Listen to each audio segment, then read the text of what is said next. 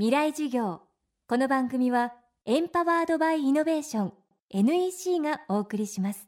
未来授業月曜日チャプト1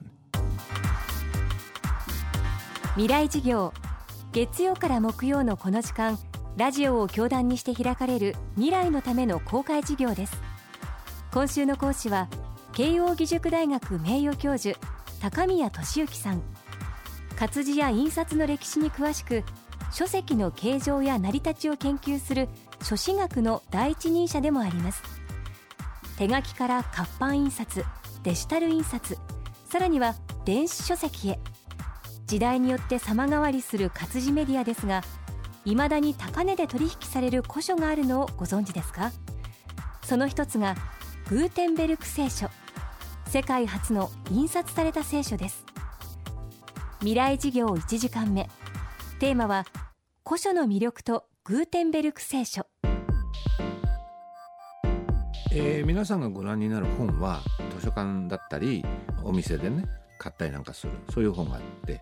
でそれが古くなりますといわゆる古本になるわけですね。あるいはもうちょっと上品には古書っていう言い方がありますね。で古本は普通 used books って言うんですよ。used っていうのは使い古された。だから大抵汚くなっている。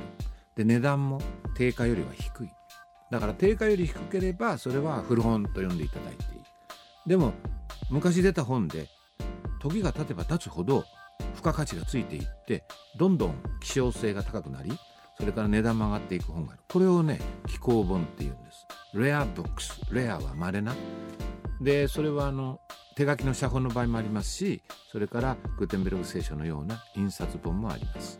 でグーテンベルグ聖書が定価いくらだったかちょっとあのいろんな研究あありますけれどもはっきりはわからない。でも現在我々が買おうとしたらね、えー、マンション1個じゃないなマンション1棟2棟それを買えるような値段になってしまっている。でそれだけ希少性が高い。180部ぐらい作られたって言われてますけど残ってるのが48セット。でこれはかなり生存率としては高いんですよ。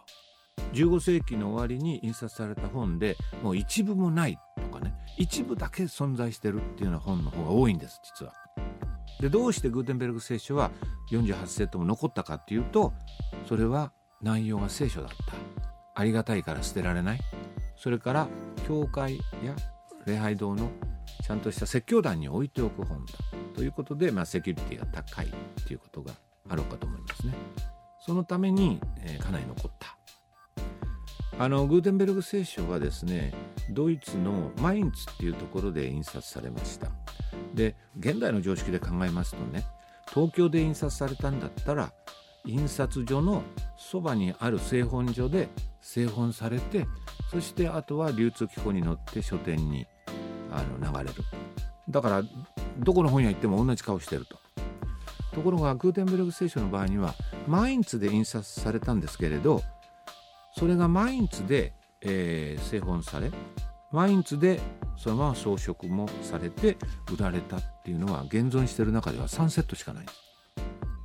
それはどういうことかっていうと昔は印刷したら未製本のまんま印刷シートのまんまそれを注文した顧客のところへ送るんです。でそれはドイツ国内だけじゃないんです。フランスにもパリにも行ってる。それからロンドンにも行ってるんです実は。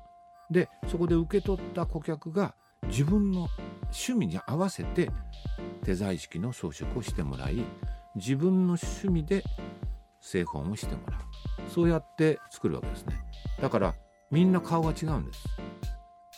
顔が違うっていうのが実は気候書の特徴の一つでだから気候本っていうのはあるいは気候書っていうのは出た時よりも値段とそれから学問的商品的価値がずっと上がっている。入手しにくいものだ。そういうふうにお考えいただければいいんじゃないですかね。この番組はポッドキャストでも配信中。バックナンバーも聞くことができます。アクセスは東京 FM のトップページからどうぞ。未来事業明日も慶應義塾大学名誉教授高宮俊之さんの授業をお届けします。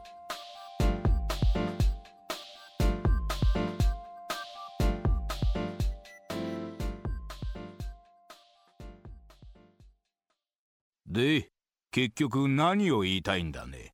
社長プレゼンで固まった。スキルアップの必要性を感じたら NEC のビジネス情報サイト「ウィズダムにアクセス。